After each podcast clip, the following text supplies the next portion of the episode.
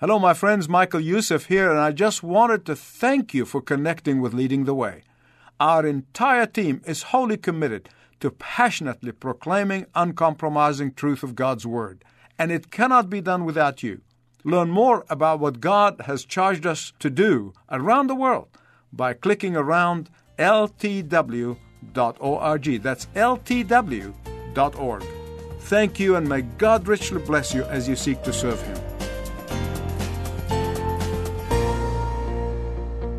Just cursory study of American history will show you that Christians have been always at the forefront of every area in society, from the politics to education to academia to social reforms to health and healing to media to ministry to the needy, and the list goes on and on and on.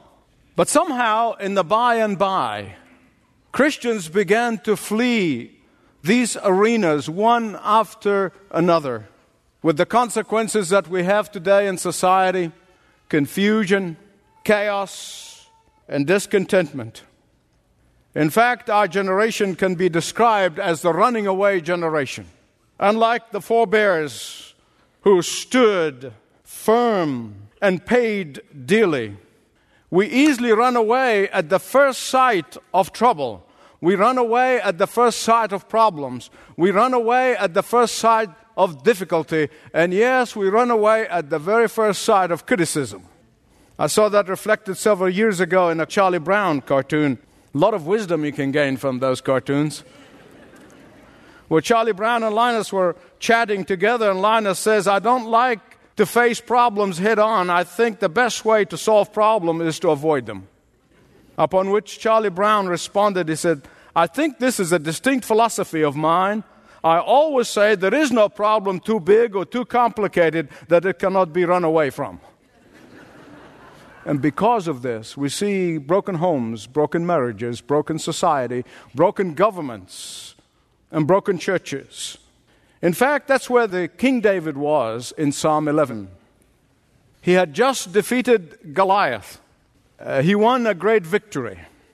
His popularity was soaring in the Jerusalem Gallup Poll.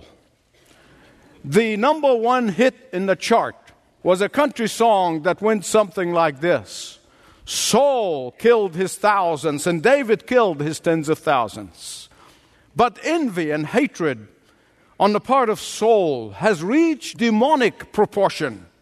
Just as hatred and bitterness and anger toward the true Christian faith today is reaching a demonic proportion, where Christians are being dragged in the courts, crosses are being removed from all over the nation, people are silenced from praying in public. Saul's javelins were raining on David like a deluge. Saul was terrorizing David, and that terrorism was relentless. Saul's anger and bitterness toward David was deadly. And so, what was the advice of David's timid friends to him in the light of circumstances? What was the counsel that his compromising friends were giving him at that time as he was facing all these serious problems? Verse 1 Run, run away, David, flee from danger. Give up your God given right and surrender to your fears. Oh, but here's what David said to again, verse 1. He said, How can you say to me, Flee like a bird to your mountain? You know, several hundred years later, the great prophet Nehemiah, who brought the people of God from exile in Persia and began to build the wall, the same thing happened. And he learned from King David. And under the guise of friendship, Nehemiah's enemies, trying to look like friends, they try to stop him from building the wall, so they told him to run for his life. His life is in danger. And had Nehemiah run, the walls would never have been built. The enemies would be able to say, You see what we said about Nehemiah? We were right. He ran and he left you alone. But Nehemiah's answer was like that of David Shall such a man as I run for his life? Beloved, please listen to me.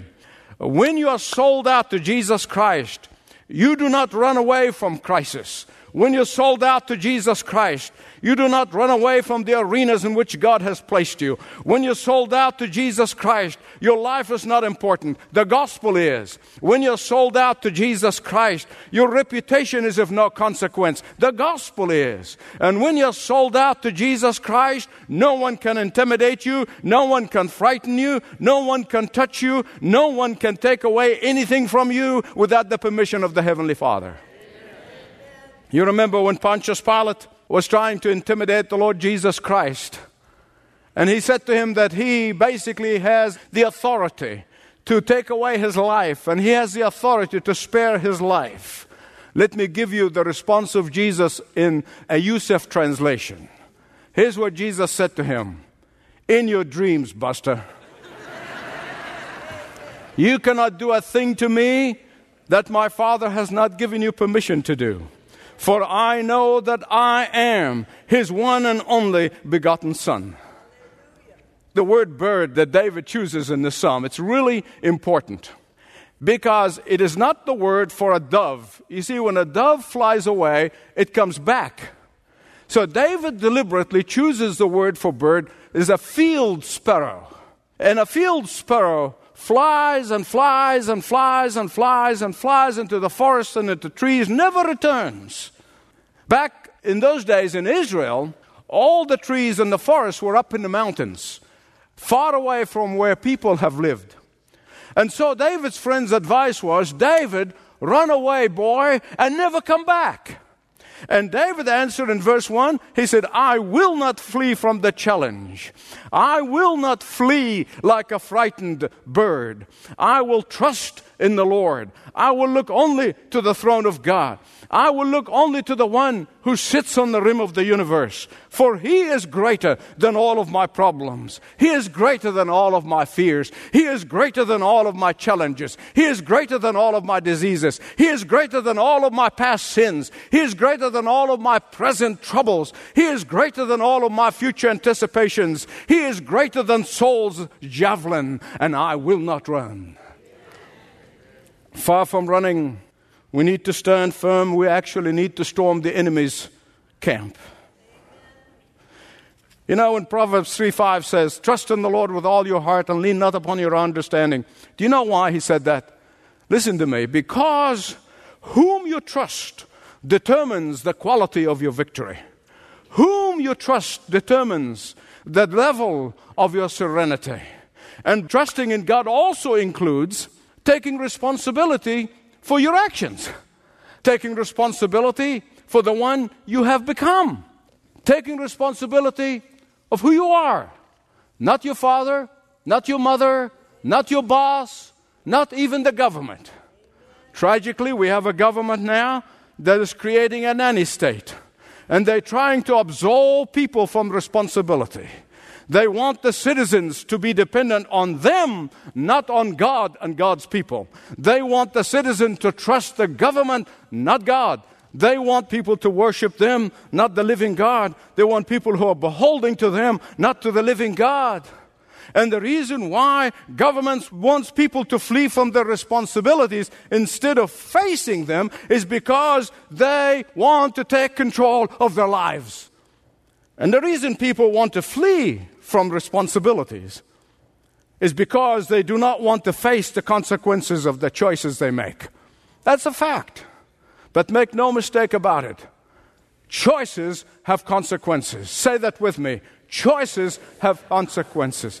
Oh, yeah, maybe a tripe and maybe a, a, cliche, but it's the absolute truth. And we have seen that in the last several years in our nation. We are experiencing it firsthand. We are seeing it before our own eyes. Our generation is full of people. They are running from life. They are running from their past. They're running from themselves. They're running from the javelins of reality. They are running from the consequences of their choices. Instead of facing the truth about themselves and finding their peace in the God who promised forgiveness and peace. They run away. In fact, the gospel of escapism is the gospel of our generation. Do you know that we spend hundreds of billions of dollars on amusement? Do you know what the word amuse means? Well, the word muse means to think. And if you add the letter A, it means not to think. So we're spending hundreds of billions of dollars not to think. I want you to hear me right, please. When your marriage is facing some difficulties, and whose marriage doesn't face that? As somebody says, you know, marriage is made in heaven. I said, yeah, so is the thunder and lightning. when you're facing trouble in your marriage, don't take the advice of David's friends and fly and fly and fly and fly away and flee like the field sparrow to the mountain.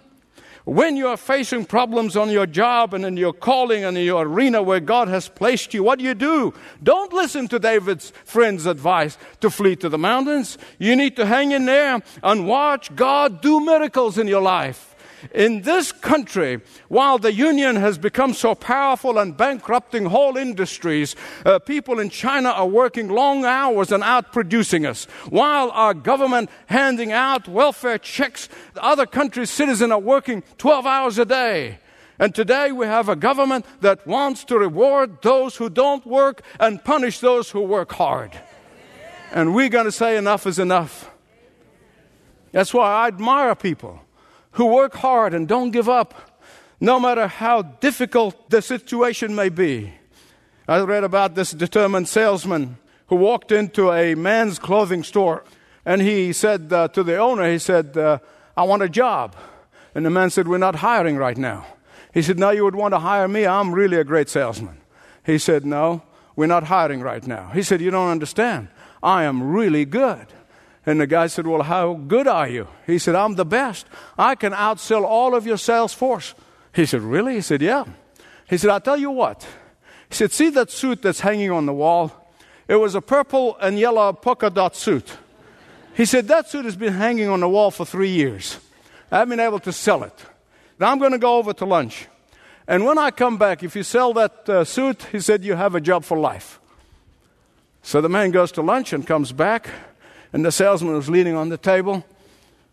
Clothes were torn, scratched a little bit, but the suit was gone. And the owner of the shop looked at him and said, You sold the suit? He said, Yes, sir. He said, uh, Did the customer give you any trouble? He said, Not really. But he said, See that his seeing eye dog here? He nearly killed me.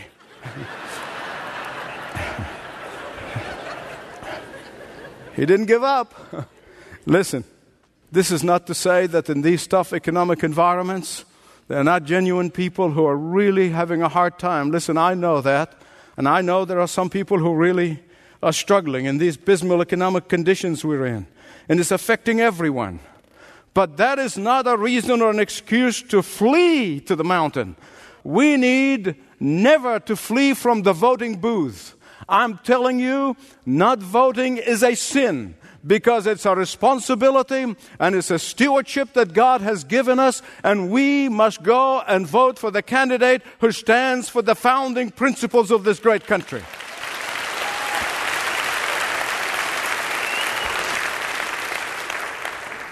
In verse 3 of Psalm 11, David is talking about the foundation.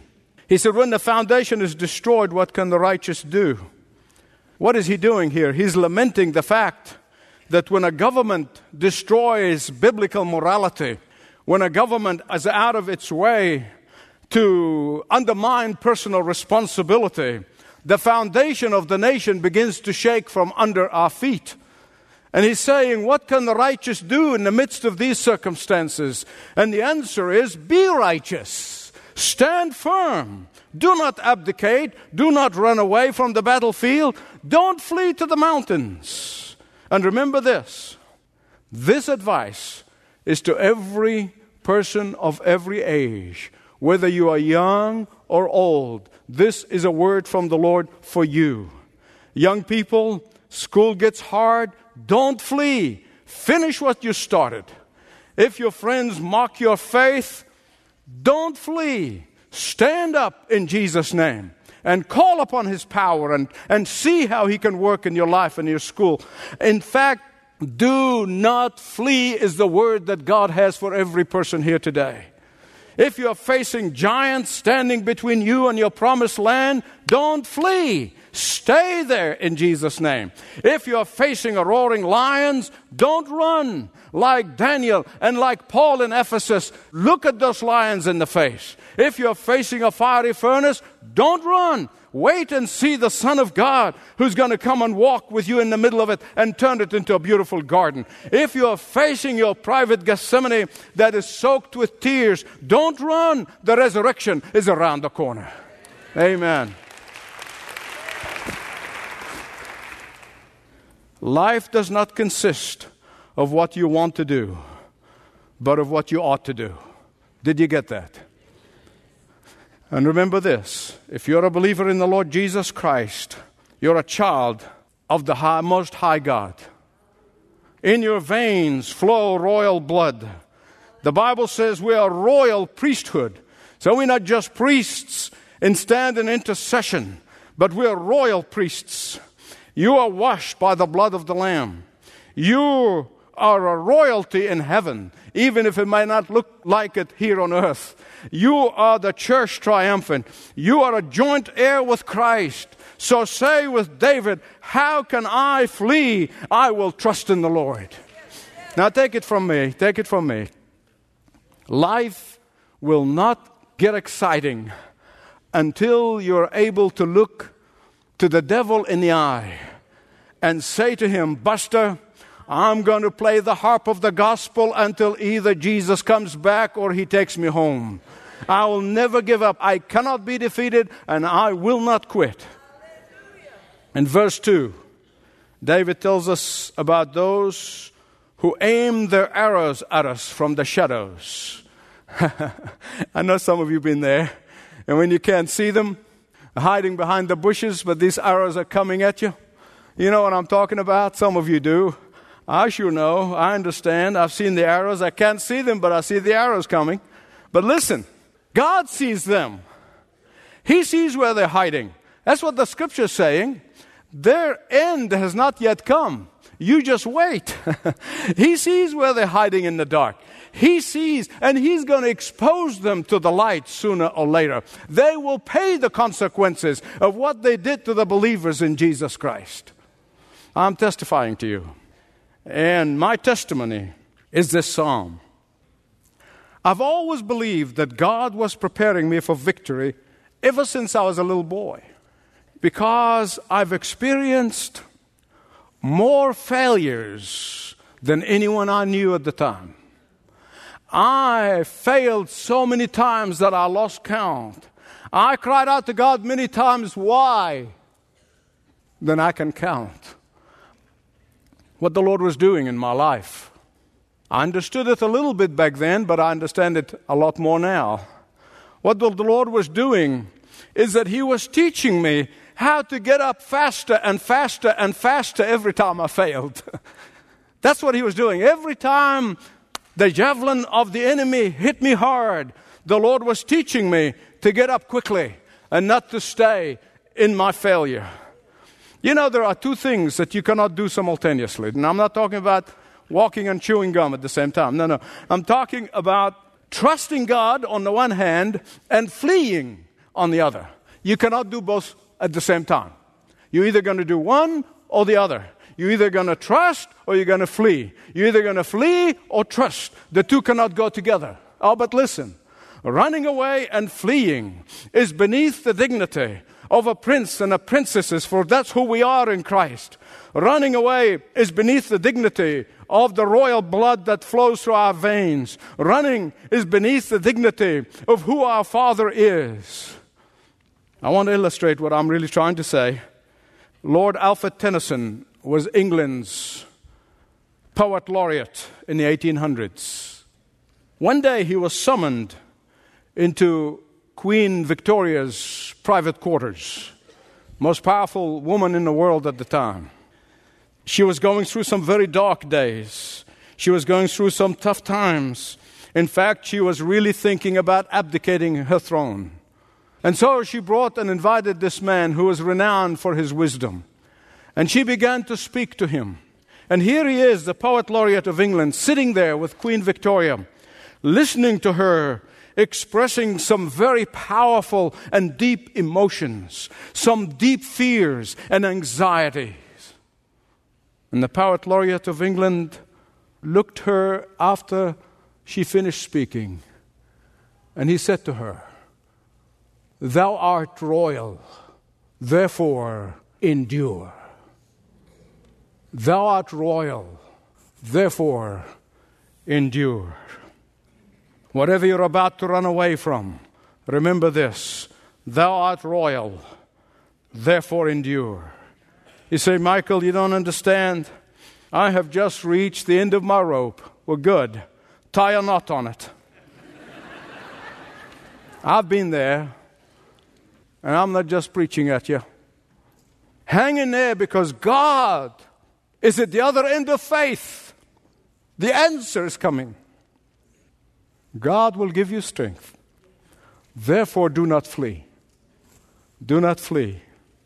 Someone would say, Well, Michael, uh, you really don't understand. I'm being bitterly criticized. Are you kidding? I know all about that. Listen to me. Fear of criticism is the kiss of death in the courtship of accomplishment. Did you get that? Fear of criticism is the kiss of death in the courtship of accomplishment. And if you're a person who is easily manipulated with emotions, you are not going to live victorious life. I'm going to tell you why. Because the devil knows. And the, when the devil knows that, what he's going to do, he's going to see to it that there's a person or there's a pressure or there is obstacle or there's something that is going to try to knock you off the course of the mark of your high calling. Don't let him. Tell him, How can a man, how can a woman such as I flee? I challenge you today in the name of the Most High God. Don't flee to the mountains. Keep on playing the harp because the day is coming when you're going to reign and rule with Him. Father, in the name of Jesus, and all of the power that's in that name, which we do not even comprehend in this uh, free for all society. We pray that as it gets darker, even in the churches, that we will shine brighter in these dark days. Father, I pray in the name of the Lord Jesus that you would come and give your people the strength and the power, that you would challenge us not to flee. Indeed, that you would give us the strength to storm the enemy's camp, that we take a stand in every arena in which you have placed us. That, Father God, that the whole world will come to know you through us. For I pray this in Jesus' name. Amen.